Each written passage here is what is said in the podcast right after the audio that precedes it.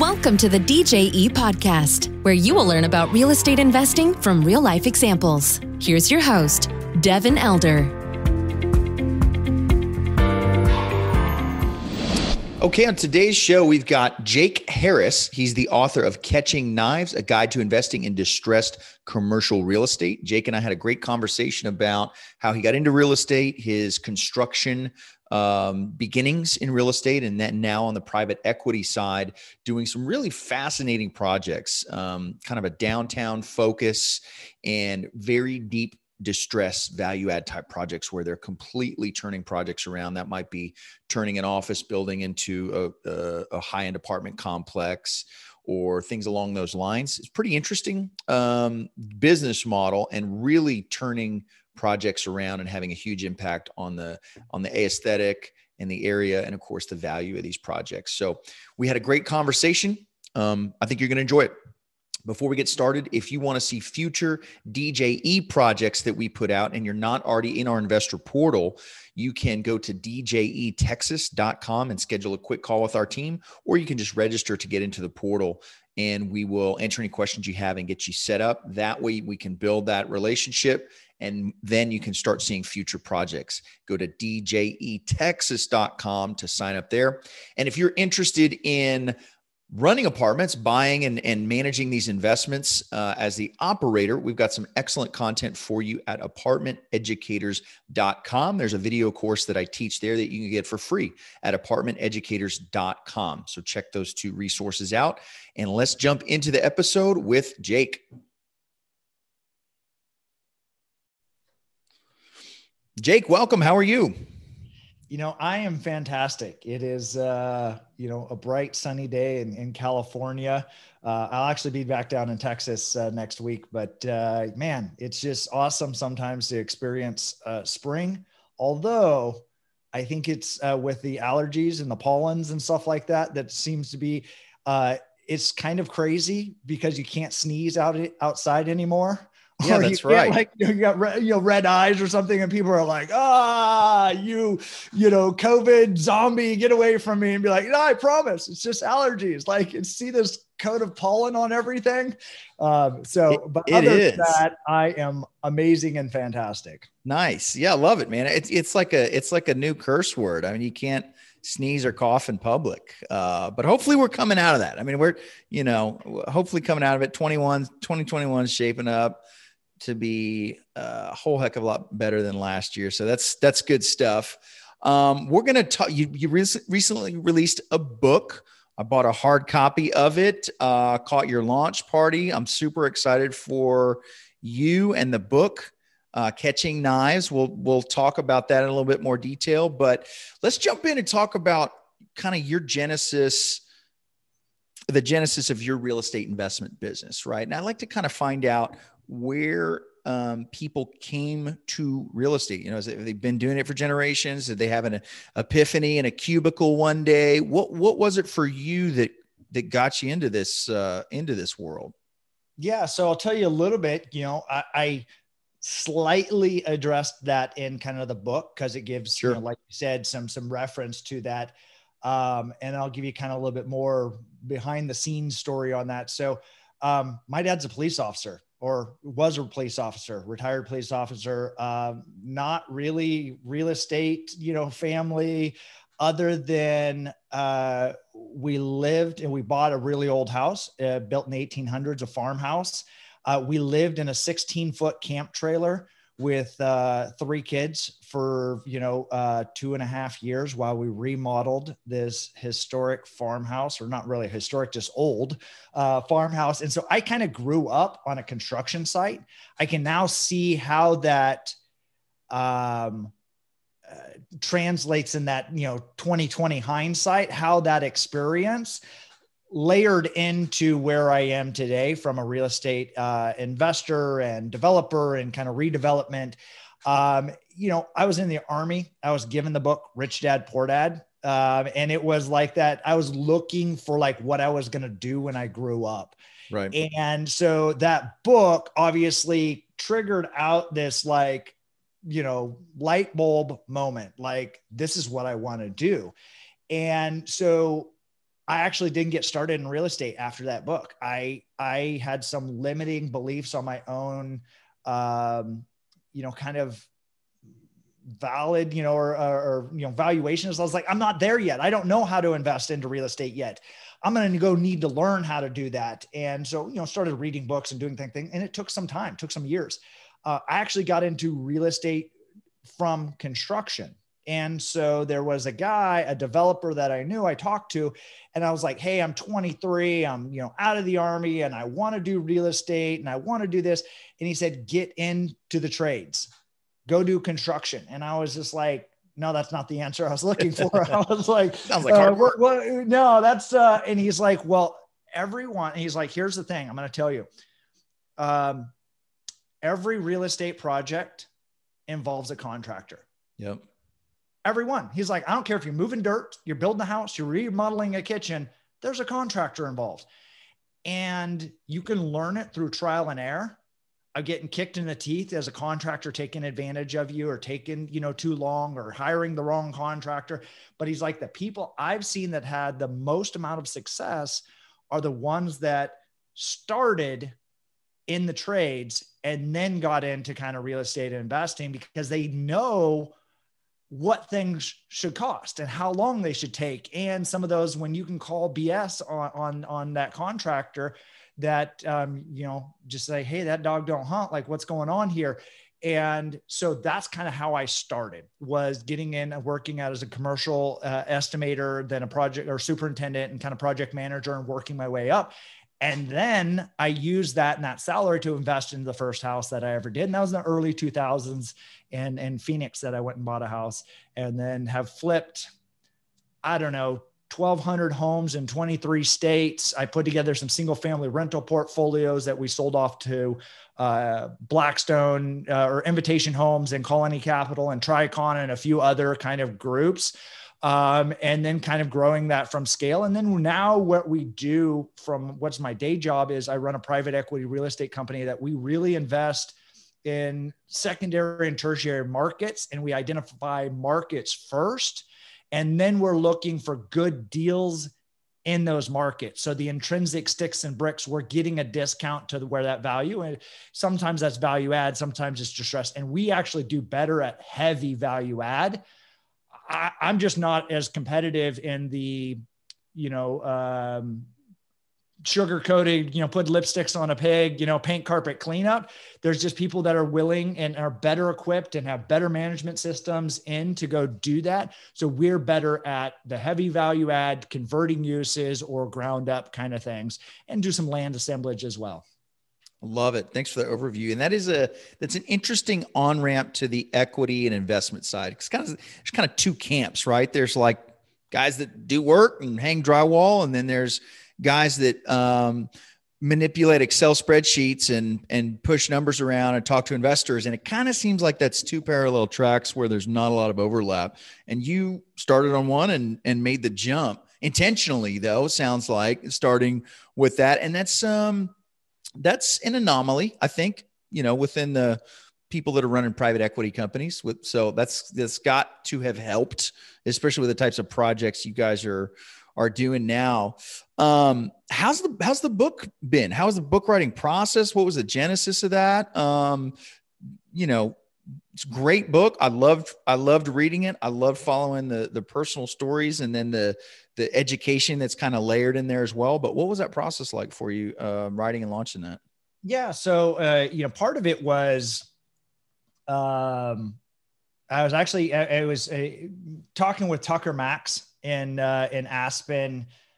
So about 18 months ago. Um, so it was, well, I guess not January of uh, 2020.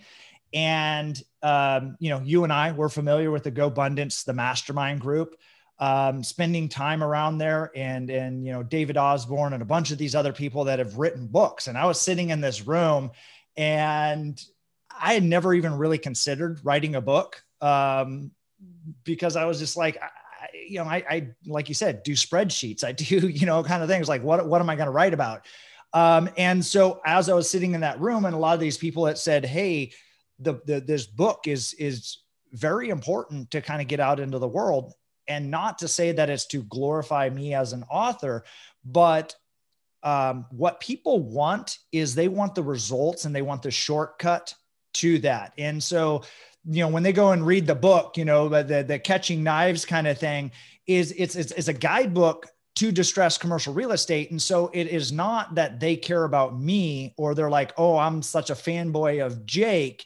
It is how do I invest into that and do those deals? And so I was right. like, I do know how to do those things. I have been doing that for the last couple of decades is investing into that in our last 10 years after the the subprime meltdown. And so for me, it's been about nine months or so that took me to write the book um, you know, kind of from, okay, I'm to do this and working through creating that content and, and creating that, and then going through the editing and then cover design and copywriting and, and things just, I, I have no idea ever how to do.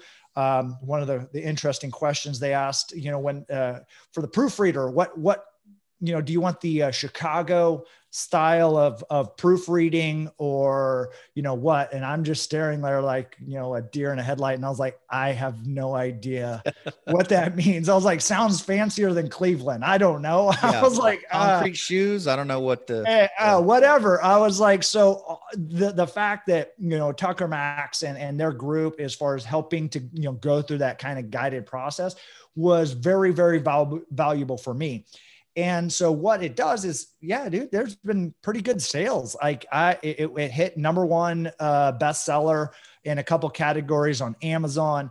Uh, awesome. I'm looking at it. The data is still trailing a little bit because it's from when it prints and when it ships. And but I can see the Kindle sales. Um, what's interesting is so it's sold in a few different countries. I got a bunch in Japan that sold. Um, I got like two hundred and forty-two dollars in royalties from Japan. Japan's uh, I think all over it. All right, yeah, it was like ninety-nine cent, you know, uh, Kindle book. So I was like, I, I don't know what that translates, but I was like, maybe it got lost in translation. You know, maybe some of the Japanese think that they're going to be better samurais or sushi chefs because of the knife on the on the on the cover there. That alone um, sold like, it. But yeah. maybe they're actually interested in distressed real estate. I don't know, but the fact that it's hit some bestseller list it, it is at least from the feedback i mean you and and some other people are, are saying hey we like it. We like the message. It's very concise. And then it's allowing us to take that and we're building out we're doing a free course uh, a free hour class to kind of give some more concepts on that. Um, so you know the, the free class will be on the 22nd it's in the afternoon um, i'll have the date. So catch knives dot com slash class. And there's a free class that we're doing on the 22nd and then we're going to be doing a half day kind of event kind of like a mastermind thing that brings in some people from my organization shows some kind of case studies um, that really kind of dives in a little bit deeper that you can't get in a book. I mean right. it's you know i didn't want it to be a textbook. Um, i wanted this to be a starting point for someone to take action. Um, I think you and I, you know, we, we've spent a, uh, some time connecting and, and the biggest thing is action. Like, I mean, we could read about doing push-ups all we want. Like, right. I mean, you know, watch some YouTube videos on doing push-ups and the right form and the right technique. But until we actually do something, do a actual push-up, you're going to get no results. Real estate and so many things like in life are about taking action and you kind of just need that to to to go for that. And that's what this book has ultimately kind of been a genesis to get and help people to take some action in a space that maybe they're interested in. Love it. I love it. And you're joining a very small relatively small group of, of published real estate authors. I say real estate but published authors in general. So congratulations on getting that out man. That's that's really exciting. Um, you want to talk about a deal I know you you dive into some stuff in the book, and uh, we don't want to give away too much there. We want people to go buy the book, but um, you know, a lot of what we talk about on this show is kind of pretty vanilla, multifamily. Uh, hey, we're gonna put in vinyl plank floors, paint, two tone paint, fixtures, plugs and switches, rents go up 125 bucks. We hit our numbers. Everybody's happy. It's probably the most boring real estate uh, kind of investment model that i've that i've ever done. Some of the stuff you're doing is like I, I guess for lack of a better word, like some really sexy projects, right? New construction, high end multifamily, uh, reuse, mixed use and uh, that that's cool stuff. It's different. I, just to be fully transparent, there's a project you guys bought that I looked at two weeks before, and I just was like, "Well, this this doesn't fit our box. We're out of here." And then you bought it, and this place is like radically transformed. It's gorgeous. But maybe you, you know, I don't want to tell a story. Maybe you could dive in on one of these projects that was like a really heavy lift and a big turnaround. Yeah, and so yeah, like you said, I mean, you know, it, it doesn't fit necessarily your box. You know, that light, you know, or, or cosmetic, um, you know, rehab and bump rents fifty or hundred bucks a month um, so for for that, you know, the one we're talking about is the antique warehouse lofts. Is so it was an old warehouse um, that had a few apartment kind of units, and I mean, you you walked it. I mean, you saw the thing. Um, I actually bought it sight unseen. I, I saw I saw some pictures. I hadn't even been there, and I bought it. I was just part of it was I know the market you yes. know, pretty darn well. It's in right. downtown San Antonio. It's in like this, you know. So to me, you know, people are like, oh, you do San Antonio. You know, uh, I was like, North San Antonio to me is the Pearl. Um, you know, South San Antonio is like Lone Star. And I was like, I know a three mile radius, a scooter ride of San Antonio, and that's very specific to my knowledge. This one happens to be in Southtown on, on uh, you know, South Flores and Cevallos.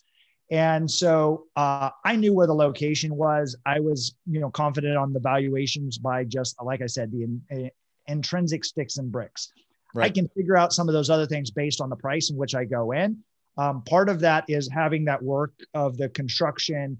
And so it was a, an owner that had owned it for 20 some odd years. If you're going on it based on cash flows or anything, it it just non-existent. Like yeah. it's just like you walk in and it's like floors that are all over the place, you know, windows. There's one unit that's like a 3,000 square foot unit, and the other ones are like 200 square foot.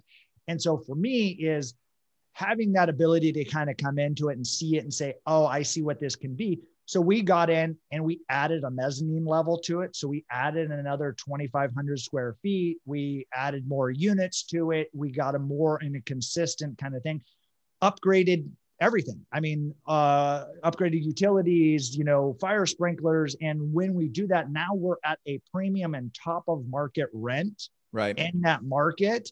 And so, but it required a very heavy lift. And I mean, a, a year worth of construction of no cash flow and no anything. But when you go through and where caps cap rates are um, right now, I was just texting texting you, like they're trading now at like high threes in San, San Antonio. Antonio's in the threes.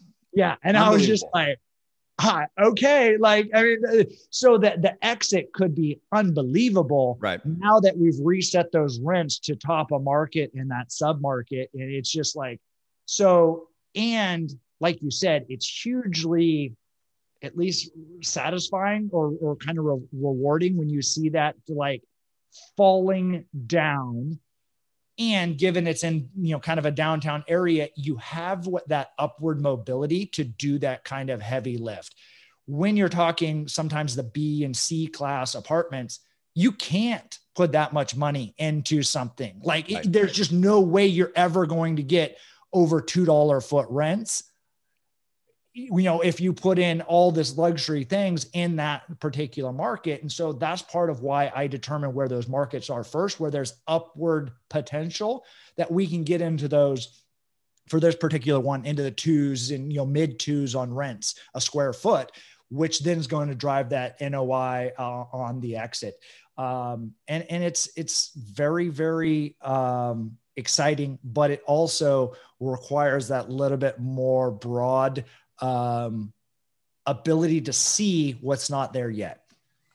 100%. The vision required for that is like totally different than your B and C multifamily value add, where you have a much tighter band that you're operating in. You know, you're not going to see too low of a floor and not too high of a ceiling. Um, and it's, it's, it's like a real service to a revitalized downtown, right? Because it absolutely, some of these are eyesores and you're going to create a lot of economic activity by by doing these projects.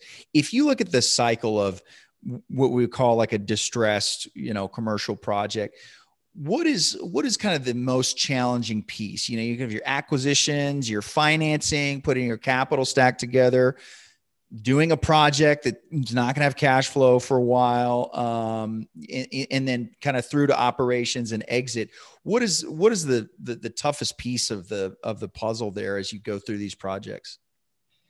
Yeah i mean it's hard to pinpoint one is the hardest because every project you know a lot you know very unique. And right. i would say the hardest thing for each one tends to move. It's kind of a moving target. Sometimes it's the capital Sometimes it's the financing. Sometimes it's the discovering and opening up walls, and you're like, oh crap, like what they do here? Like, you right. know, like this is uh, garbage.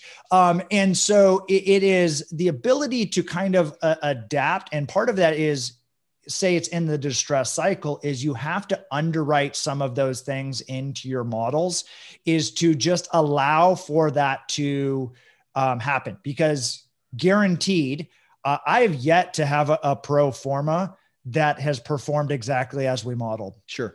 Yeah. I mean, I've been doing this for 20, you know, years of things. I've never had a pro forma model exactly like that. I've had some that outperformed tremendously. Sure. Some that have been challenged and other underperformed, but it, it is like, so you have to be able to build some fluff and some contingency in that, knowing that there's going to be some kind of challenge or undiscovered um, issue with that. Um, so there's ways to come about that. So um, when you're in distress situations, oftentimes lenders become very, very scarce. Right. Um, you know, uh, we even saw this in, in um, you know last year at about this time you know when covid was kind of happening as just lenders ran for the the the hills yeah they like, dried up couldn't quick. even get a mortgage. Like it was like so how are you going to finance something? How are you going to buy it? And so that sometimes takes some creative financing or structuring of deals or using some funds. And i think you know uh, you know private lenders you know some of these other kind of debt funds that are asset based you know where it may be expensive for a short time period. And i actually use some uh, uh, you know examples of this in the book of some creative financing and ways to do this. And people oftentimes get stuck up on the you're paying 10% or 12% interest on money. Like right. oh my gosh you know that's crazy. You know how low interest rates are right now. But if you're looking at this and saying yeah, but I'm going to make a million dollars profit and pay $120,000 in interest. Like, how many times would you do that? And so it's like, well, yeah, I'll do that almost every time. It doesn't really matter what the interest rate is if you've defined what your exit plan is and then building some buffers into that. Um, it's hard to be very specific and say, hey, it's this is the hardest or this is the hardest um, because it always changes where you have very awesome location. So you may have the investor's equity, but there's not enough comps to justify it until it's done. And then the right. lenders, like like I said, are like uh, alligator arms. We don't see it yet. so you have to then basically, and that's a little something interesting about San Antonio uh, as well. Maybe you know it's just turning the corner, but San Antonio people like don't believe something's going to happen like until right. it's already done. Like it was like, oh, what's that Towers of America? I've never heard of it, you know. And then it's like, and then it's done. They're like, oh my gosh, look at that thing. Where's that's ever been? And you're like, they've been talking about it for three years, like, you know. And so it's just one of those things that um, I think uh, is a little bit new to San Antonio, but it's not necessarily new to you know maybe the the West Coast and the East Coast uh, type of things and the investors. And so looking at some of those markets, secondary and tertiary, with that different set of eyes. Yeah, I love it. I love it. How as as you've gone through your career, um, you know, there's lots of flavors of real estate investing. You've done a lot of them. Um, the space that you're in with distressed investing, there's a there's a lot of variables how have you kind of built your tolerance for ambiguity over time? Because there's there's a lot of variables on timelines and uh, construction and and when you're doing these kind of reuse and you've been at it a long time now so it's probably normalized but as you were going through your career, how, how did you build the, the tolerance to say, I don't have all the answers 100%. We're going to make some assumptions, but we're still going to press on. Because I see a lot of most people kind of getting stuck at that. They can't, they can't kind of not have all the answers and still press ahead. How have you, how have you uh, built that? Yeah. So part of it is, um, typically as distress starts happening, you have more options, more deals out there. Um, it is harder and harder to do deals when the market's frothy and and you know you know you have these crazy compressed rates and deals abounding uh, or you know or cash abounding buyers you know and so um, that's where we do a little bit more of the development kind of ground up is in those you know frothy markets and we know there's a built-in kind of discount to the market. Like we know there's going to be yield built into that. That's why it's just uh, i was kind of saying earlier like we don't do really well on that kind of light value add that people are just willing to accept a lower return. And so for us our risk profile and the most of our investors that invest with us you know their number one mandate is don't lose my money. Yep. And so when i look at that is distressed investing to me is actually a much more conservative way of investing because we're not speculating on some compression of cap rate or these crazy rent growths or anything like that the best and the thing you know from there. We're simply buying it at a discount from what it's worth today. And so that distress can can manifest or be created in lots of different ways.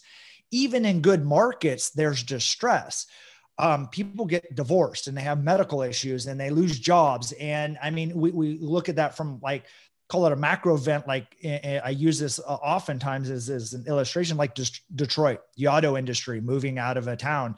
All of a sudden there's, there's tons of, of uh, distress in that market. Now, how long does that take to actually mature out? you know that's that's uh, goes into your other parts of your underwriting and assumptions but sometimes there's you know an employer that moves out and there's a little vacuum in that market. And so people go oh i don't want to buy in there. And we actually saw a little bit of a window in this last year where you know cap rates and some deals got traded at some slight discounts and you know to the market of what it was. And so and then we when we invest into the stressed kind of areas you know we're typically looking at somewhere 70 75 cents on the dollar of what we think it's worth right there. And then we just need the market to kind of normalize or you know correct those something's wrong with it.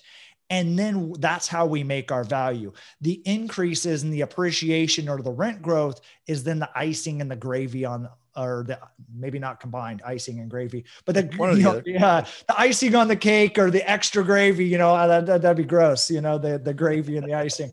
Um, but uh, so that is why it feels safer to us from our risk uh, adjusted return profile.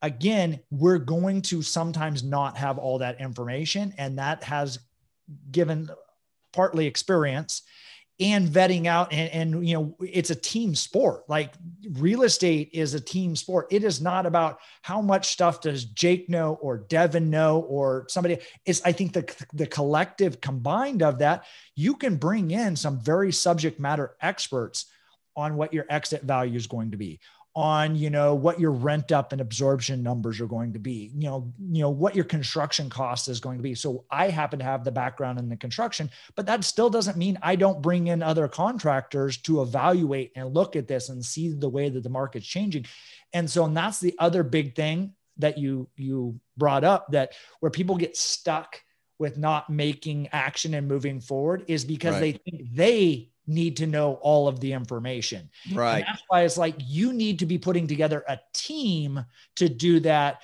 Where sometimes you can just be the general manager or the uh, you know the ringleader of the the circus monkeys that do it and make it happen in the right direction. And so that's part of um, you know some of those keys to to, to action. I love it. Yeah, that's such a great that's such a great insight, and it it is we can we can model all day long and theorize all we want, but you you got to go take action if you're going to make this stuff happen. Uh, I love it. So you guys have some educational content coming up. We're going to uh, link to that. The book is Catching Knives the website. Uh, remind us again, Jake, where can people go to find out more about that? catchknives.com. Catchknives.com. We'll link to that in the show notes. And I believe it was catchknives.com slash class. We'll link to that as well. When yep. is the class? Is it we talking May 2021 or April? So there is the free hour long class April 22nd in the afternoon. So um, depending on that, if it airs, I don't know. They might record that. I think we're lo- trying to do that to record kind of like that hour long. But then the actual like half day event, as far as that master uh, mind one, is May 11th. I will double check and confirm with that, but I'm pretty sure it's May 11th, and it'll be on the website as well.